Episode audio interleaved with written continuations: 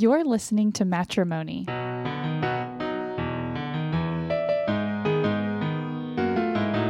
I'm Kelsey And I'm Chris. This is the show about our marriage. and our money.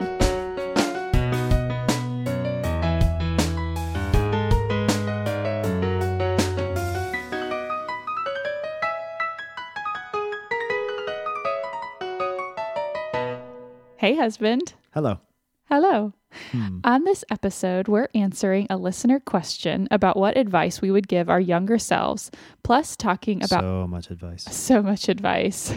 Don't interrupt me. Excuse me. Plus, talking about how we create and maintain a budget. But first, let's catch up on life lately. We're having a pretty good week. Pretty good week. Actually, excellent week compared to previous weeks because was it two nights in a row? Yes, I feel bad that we talk about this every time. I know, but it's our podcast. That's true. all right. Yeah. So Cedric slept all the way through the night, two nights in a Mhm. row, and it was glorious. So Mhm. glorious, in fact, that I got up at 4:30 to go work out this morning. hmm It just, I think it just goes to show us how sleep is everything and how just, you know, a couple of bad nights, it just, even though we still are functioning and feel like we're doing okay, it just like drains your energy. You just don't have kind of that extra layer of happiness and energy to Tell the story of, of the difference between Oh, yes, yes. this is this is so funny. I have realized this before, but I can it, it's like um it's almost like the canary in the coal mine, but in a good way. But when you are well rested, you sing in the morning without fail. Like just as you're going about in the kitchen, making breakfast, getting ready, you just burst into song. And that's how I know that you are actually well rested. It's so funny, but it's totally, totally true. Yes. Whereas when I'm not well rested, I'm silent and glum. but when I am, I'm like singing to Dash or Cedric and Mhm. Making up crass songs, and they love it. Yes. And I dance. I also dance. Yes, it's pretty lively. So anyway, yeah, that has been awesome. Um, Mhm. I've been feeling really energized this week because actually just this afternoon I got to record a podcast for work, mm-hmm. and You've I'm made it part of your job. yes, I've made it part of my job. It is really cool how that has come together. That was something that I had kind of pitched to my boss, maybe even as much as a year ago. And then finally it started to come about that it might actually happen. And then today was the day where we actually went into there's a great, you know, official podcasting studio and I got to record on this amazing equipment and interview a faculty member and it was just really really cool. So i'm just feeling so energized about that. It's really cool to get to do something so creative and something i'm so passionate about and now get to do that as part of my job. What else is going on? Um oh i've been feeling excited we were just talking about this the other day i only have about six weeks left of pumping Mm. And I am so looking forward to be done. I am happy to do it. And, you know, it's a thing where if I had told myself that if, if it felt too stressful and too much of a burden, that I would be fine, you know, stopping pumping earlier. And we've been supplementing Cedric's bottles for several months with formula. I'm not able to pump as much as he needs every day at daycare. But, you know, but I've been able to keep it up and I've been happy to do it. But oh my gosh, it's it's so disruptive to my day to have to leave my office, get all my stuff, go set up in the pumping room, pump, just Mhm. all this stuff. And A then pumping to room that's unlocked. No, now it has a lock on it. Oh, that's good. They finally got a lock just about a month ago. But yes, for several months, there was no lock on this door, even though I had been requesting it. And so I would post a sign outside the door that said, please do not enter, which I later found out that some people thought was rude. They didn't know What? they didn't know that I was pumping in Oh there. They just thought it was someone using the room and they were like, "Why is someone posting that sign out there?" And then I was explaining to a colleague, I was like, "Well, it's because I'm pumping and the door doesn't lock." And they were like, "Oh, yeah, that makes sense." I was like, "Yeah." so anyway, I would post this sign outside the door plus I would shove a chair, you know, against the door. hmm Um anyway, but yeah, just not a great scenario to be shirtless at the office. Yeah, so it's a bummer at work, and that is true. Um, bummer at work, and it's also a bummer at home because we have to wash all these bottles every All day the bottles and, prepare just them. and remember to bring my pump parts and the ice Oh, pack and anyway, so we And are it's like a whole shelf in our cupboard. All that stuff. It's all going to go away. so we are nearing the end and Forever. it's very exciting. Oh man, it's Very going to be awesome. Anything else that you want to add about life lately? Um, yes, we sold Chow locally. Oh yeah. Can you please explain? I don't know if you've explained what Chow Locally is on the podcast in case listeners don't know. Chow locally was my my second, I would I would say, entrepreneurial venture. Mm-hmm. My first, I was a personal trainer back in the day, which is how Kelsey and I met. You were not my personal trainer, but No. we met at the gym. No, but you wanted me to be. Ugh, I don't know. I don't actually don't think I ever thought that. All right. Well, okay. um, yeah. So anyway, Chow locally, I st- I started with a colleague of mine, a friend of mine, my business partner, four years ago, and it's basically a CSA, community supported agriculture program. or- Like a farm share. yeah. so if you're familiar with this, you sign up, you subscribe, and you get a weekly box of fruits and vegetables from a farm. Usually, that's how it works. We were different. We were a, a food hub was the idea. So we actually worked with lots of farms at once, and we aggregated what they grew and put that into a farm share that represented lots of farms, and then people subscribed to that and got it on a weekly basis. And the other thing that was really cool about Chow Locally is that you had a really awesome website and you Mhm. could schedule your share, you could put it on hold, you could sign up that way, you could change your pickup location, choose home delivery. So I think that was something very unique about your company that you made it so user friendly. Yeah, we were a tech company first and a food company 2nd Mhm. really. Um, so my colleague is a web developer, and I know food and local farms and all that. So it was a like a perfect uh, partnership. And then we grew this thing, and it actually was growing really well for a long time. Um, but when we started to try to step away, it just didn't have the the drive built in to keep it Mhm. going. And I'm a full time professor, and he's busy with lots of ventures, and so we just couldn't um, innovate in a way to make it grow, which it totally could have. It was a perfect model. It's an amazing model, and I'm not saying that to brag, but just the way we built it, it was. It you were works. really proud of it and you were yeah, and your partner was so smart and you just loved being able to work with him and yeah. see yeah. all that innovation. But Yeah. anyway, but now it's sold. Right now it's sold. so anyway, it was. It got to a point where it actually paid its bills, but Mhm. neither he nor I could handle the risk. So if a truck broke down. There wasn't extra money to pay it off, and we just couldn't Mhm. deal with that risk. So we eventually decided to sell it. So we sold it to a local farm. And lest our listeners hear that you sold a business and think that now we're rolling in cash, can Yeah. you can you can you lay some reality on us there? Yeah, this is not Facebook. Um, my brother posted on, on Facebook. He's like, he's like, so what'd you make like a billion dollars? I'm like, no, no, this is not like you know selling a social media site. Mhm. And and he just posted one word, Frooster, What's that mean? like fruit, but like a you know a social media sounding name, Frooster.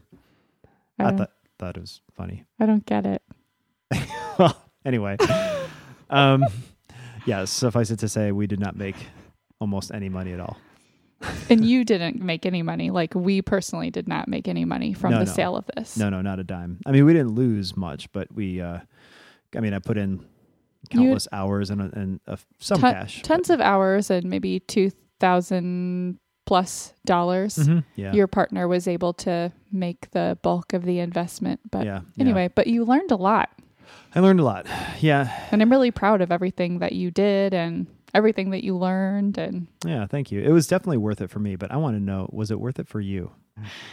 um I mean, I think because you said it was worth it for you, so yeah, so I think it was worth it for me since it was such a great experience for you and Well, because you went through lots and lots of days and nights with me Mhm. gone, you know, Mhm. many, many days in a row there. There's a period of like yeah. four months straight where I was working at least some hours every single day. Yeah, that was crazy. Luckily that was before we had kids and so Yeah. that was although it was a bummer that we weren't getting to spend as much time together and you were stressed out you know it wasn't like i was left with all this childcare housework and stuff like that so Mhm. ended up the timing ended up working out really well but yeah i think it was definitely worth it Okay, well, that's good. That's good because um, I'm starting a next venture with my business partner, and who knows how much time that will take. So just remember you said that. Great. okay, so let's move on to what's happening in our money lately. Besides getting zero dollars from the sale of Chow locally, Yeah. um, I have something to bring up, and that is we have not been doing so great um, in terms of buying coffee and other treats and lunch out. We've been pretty bad about that lately. Yeah. We've been really, really busy. Yep.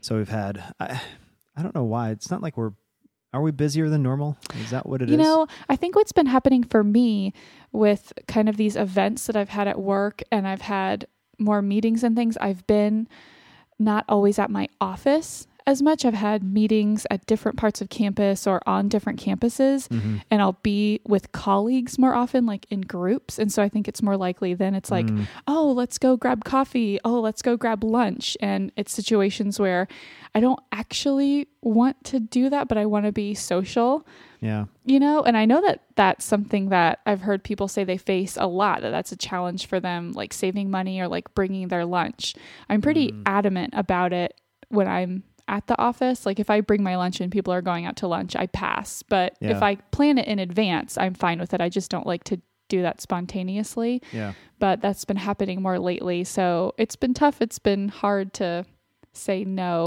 So that's a, that's a legit excuse because you're trying to be polite and you're trying to kind of, you know, go Mhm. with the crowd and not make it complicated for people and, and all I think of that. it, it can be really valuable to build those relationships with your colleagues and have that kind of camaraderie. I mean, I think that makes just work much more enjoyable. So, yeah. I, I read an article a while back about how friends cost you money, oh, really? especially those who like to, you know, go out and Yeah, spend out and definitely. that kind of thing. I don't have that same excuse. Uh oh. What's your excuse? I don't know what it is. I just have a thing. Lack like of to, willpower. Just like to spend willpower. money. yeah, just like to spend that cash. Oh, boy. No, I don't know what it is. I just, uh, I think, I think sitting in like a, well, I'm in, I'm in a nondescript office when I go to Tempe versus when I go to my own office. That's right. You're in like a, what they call a hotel office space. So you're just in kind of like, you're kind of squatting in Yeah. office space. and I have one that I've reserved for the entire semester, but I can't even raise the shades in the window. Oh, And so it's like poorly lit and it's there's no character to it. And I, I think I Mhm. just go stir crazy and I want to leave. And so like I, I walk out just because I want to walk somewhere. gotcha. And then I feel like I need a destination and I show up and get my gotcha. green tea latte. Ooh, that's a problem. Yeah.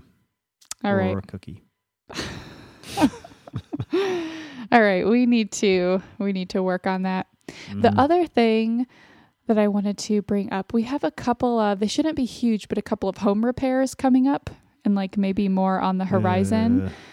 Uh, Um we need to get something done with our front screen door. When it originally got installed, they did not install it completely and there's actually a gap at the bottom between the door frame and the screen door, so you know, it can still let in bugs and dust and all this stuff. It's kind of ridiculous. your doorway is a hole and they didn't plug the hole with a Mhm. door. I just Mhm. don't get it. Yeah.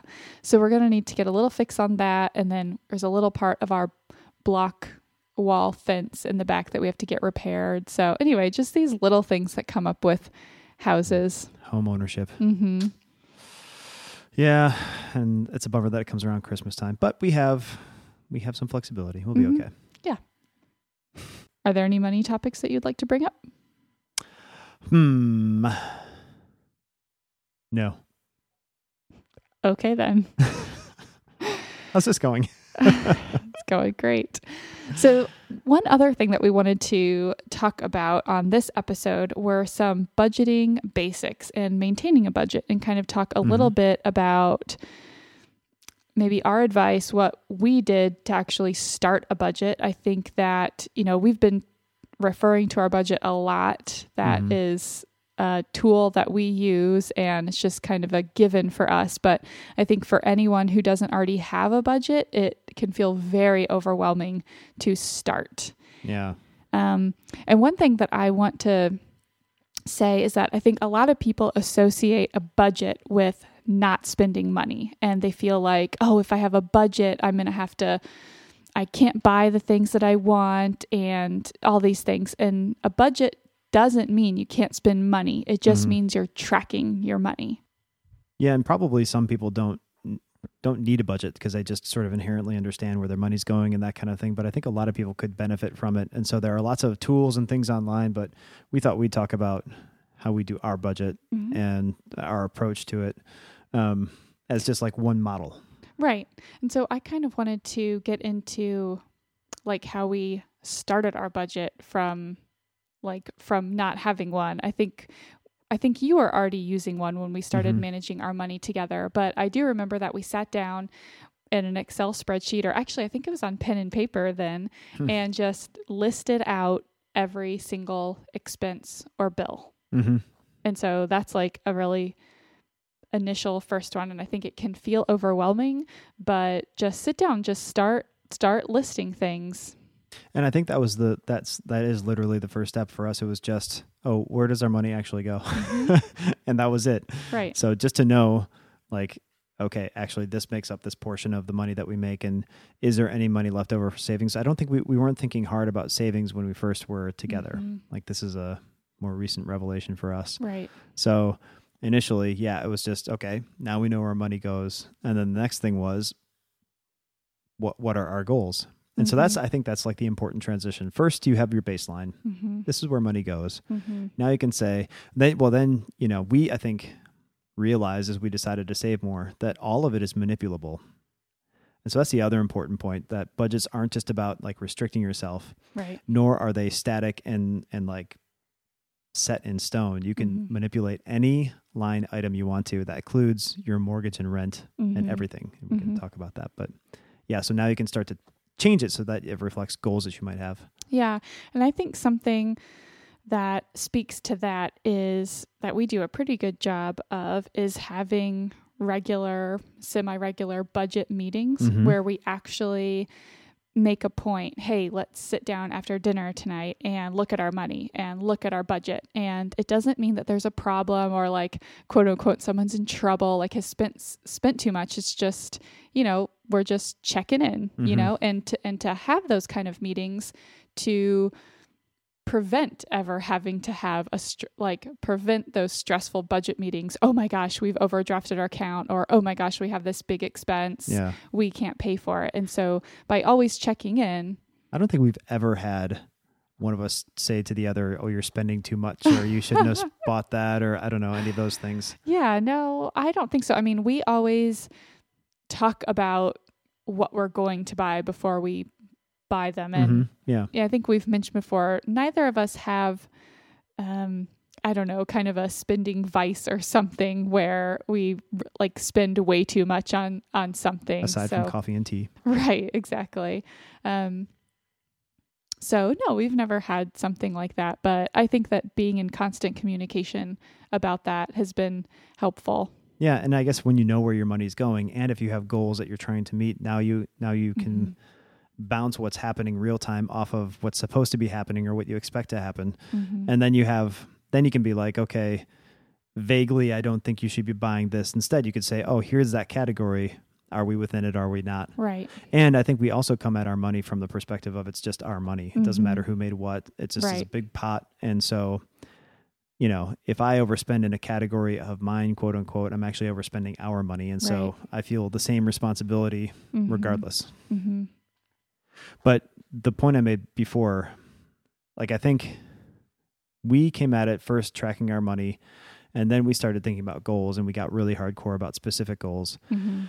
And then that's when we really went through and we had that like two years ago, we Mhm. really started going through and saying, we value this, we don't value that, we can cut down on this, we can totally eliminate that. Mhm. And And some of those things were, um, you know, just talking about like totally eliminating things like another, like our second car. And so Mhm. all expenses associated with that, eliminating, um, like Netflix, cable, cable. right. um, just th- things like that. So, or cutting down on, I think that we were spend, we had allotted much more for ourselves, maybe even twice as much for our just discretionary entertainment spending a month. I think that we used to have budgets of like three hundred dollars a month. Yeah. I can't believe it.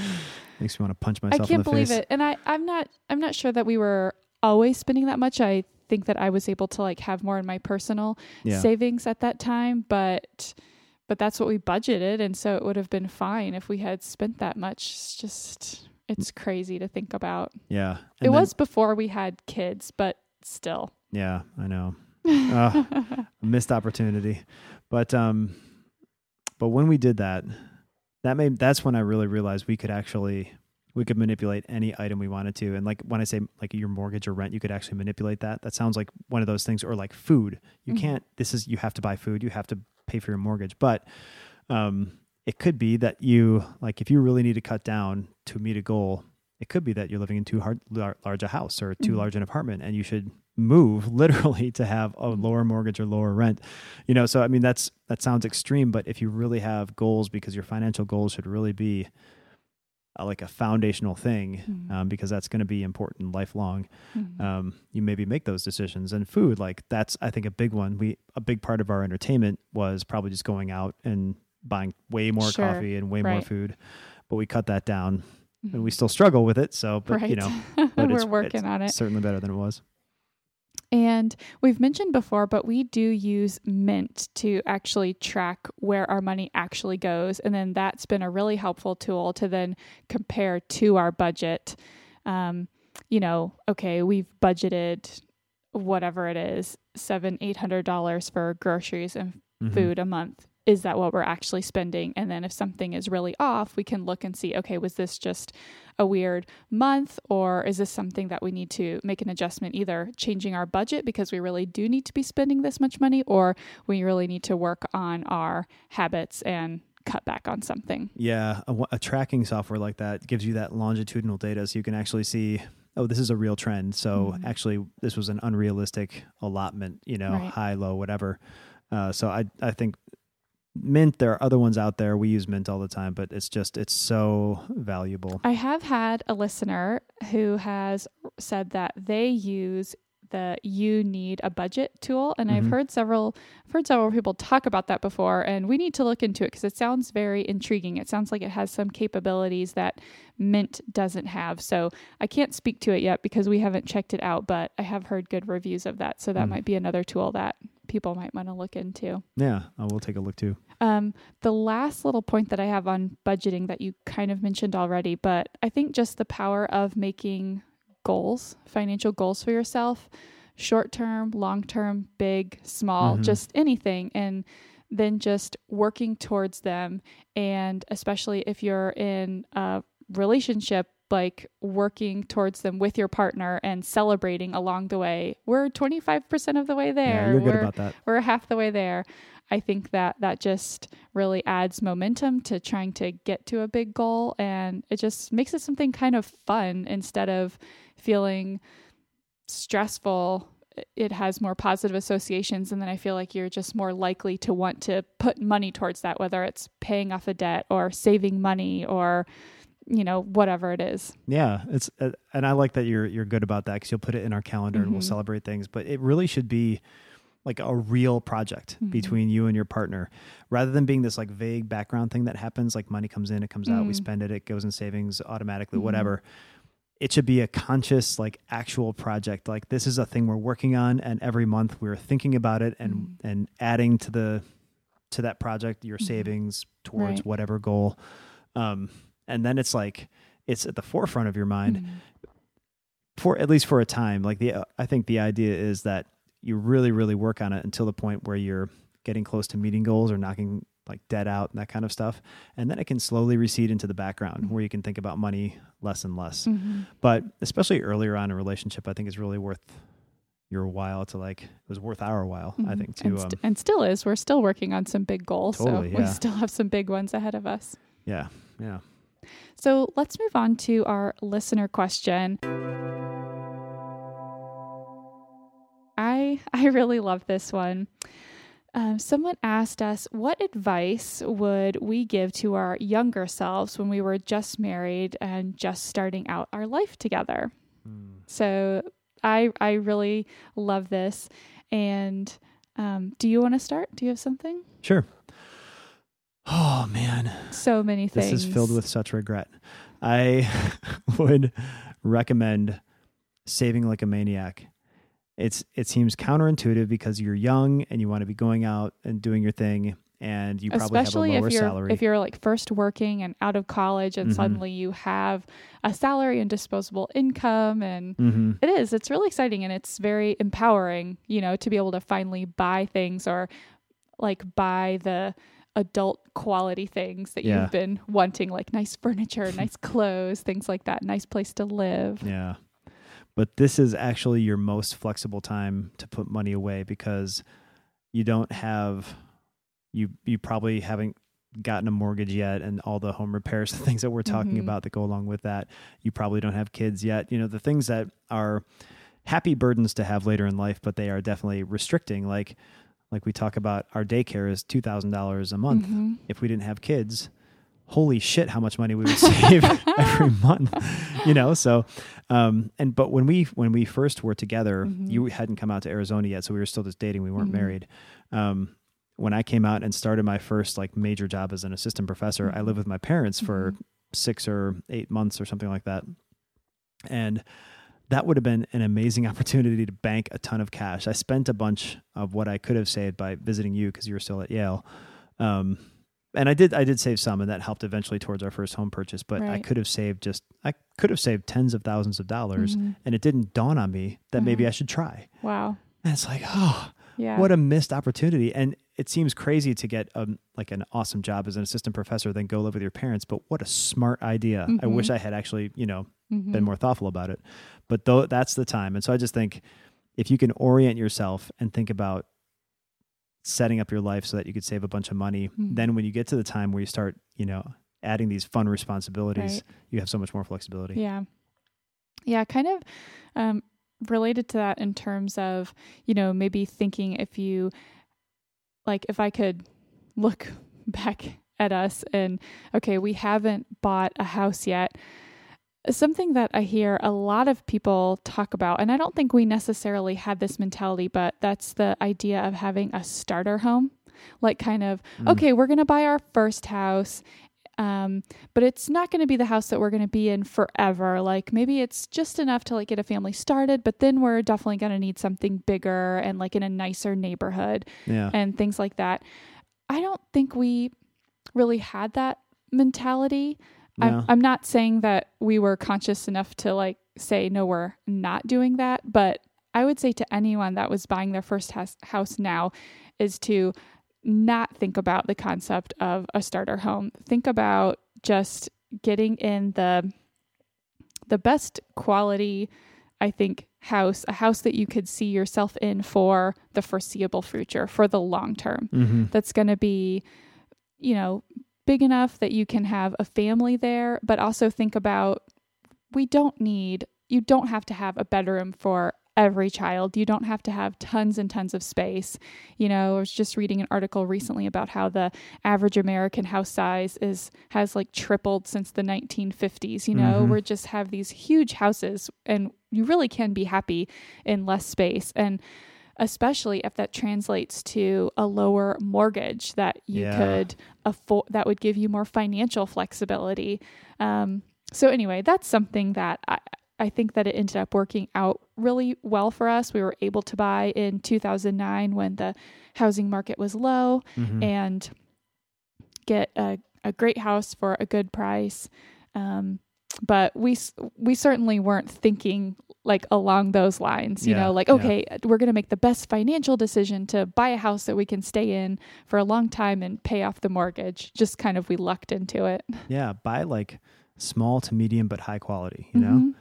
And I think I think I wonder if that too, you know, early on in somebody's or like a couple's life together, there's this accrual process like Mhm. oh, we're going to buy better furniture or Mhm. more furniture and we're going to buy more appliances and Mm-hmm. more this or that and i wonder if um, part of the idea like looking back it's like oh this is kind of a starter home because now we don't fit in it anymore but did you just accrue enough crap like Uh-huh. that now the house feels too small Right. when in fact really what you're doing is housing more crap than people Right. because that probably happens to most people Mhm. and that easily could have happened to us had we Mhm. not decided to go crazy and minimize which we'll talk about in some future episode Yeah. Well, and actually that is something I wanted to mention briefly here. We we just have been on a crazy minimizing, simplifying, getting rid of tons of our stuff. I mean, we still have plenty of stuff in our house and plenty of stuff to be happy and very comfortable, Mhm. but it was just kind of all that superfluous stuff, all the stuff that we'd kind of been,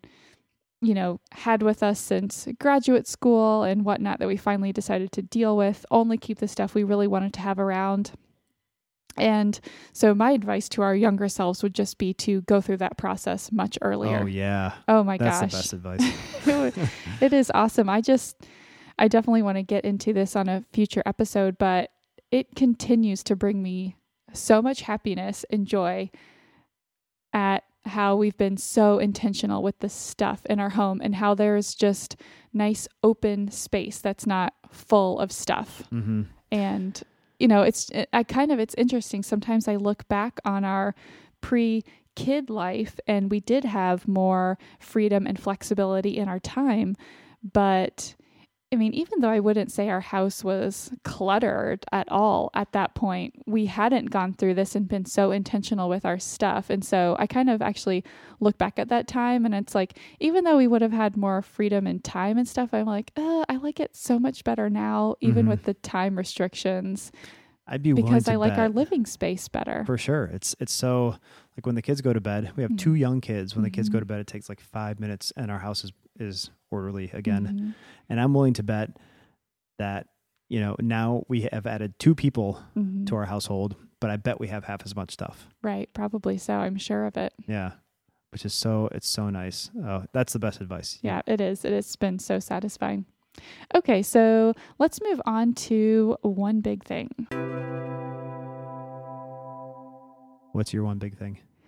Um, I think my one big thing is actually related to minimizing. We were just talking about it this morning. We were just saying that we were kind of feeling like there was going to need to be a kind of another clean out on the horizon. Mhm. And it's so funny now that we're just in this habit. It's like if we go a few months without kind of going through our stuff again and making some goodwill donations or selling some stuff on Craigslist, I feel like we start to get kind of antsy. It's like an anti hoarder compulsion or something. Yeah. but I think, you know, the boys are growing so much and, you know, we've decided that we feel our family is complete with our two boys. And so we're not holding on to the stuff once Cedric's done with it and is outgrowing it. We're kind of ready to get rid of stuff. And Mhm. so he's kind of been finishing up with some, some stuff lately. And so it's kind of like, okay, kind of time to reevaluate some things. And Mm-hmm.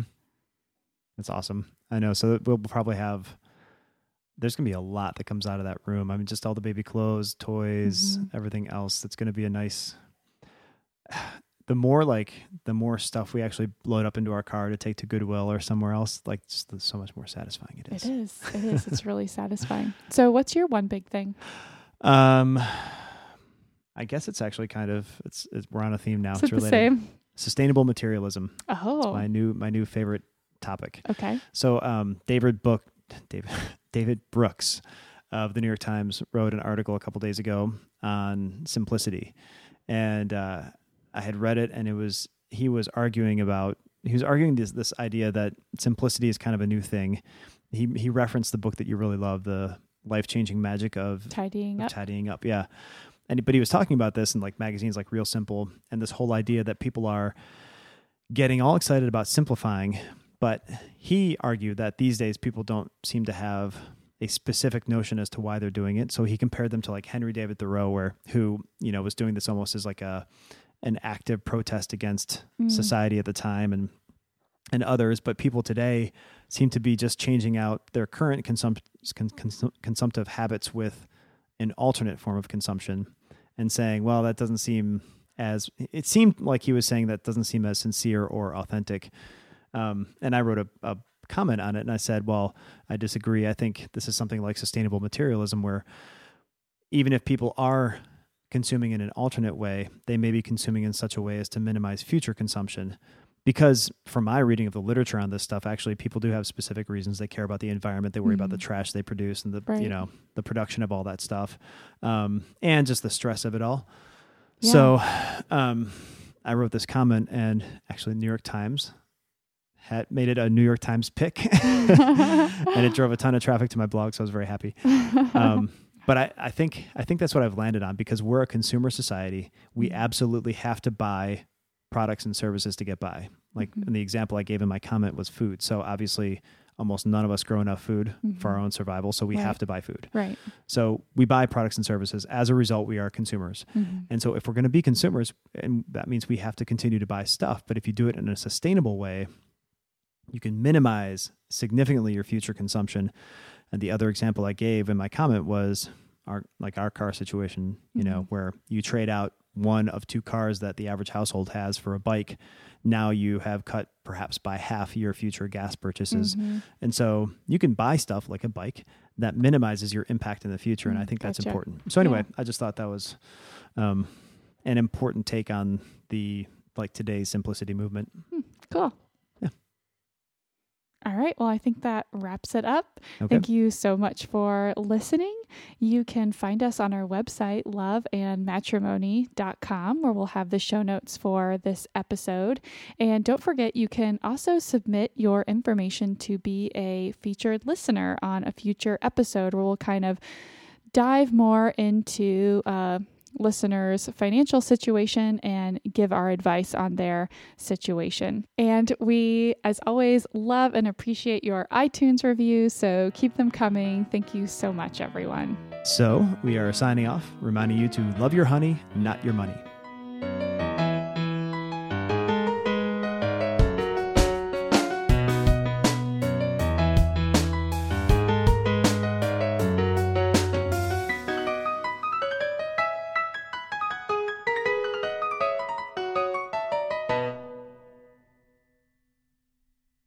I'm talking the way I will on the podcast.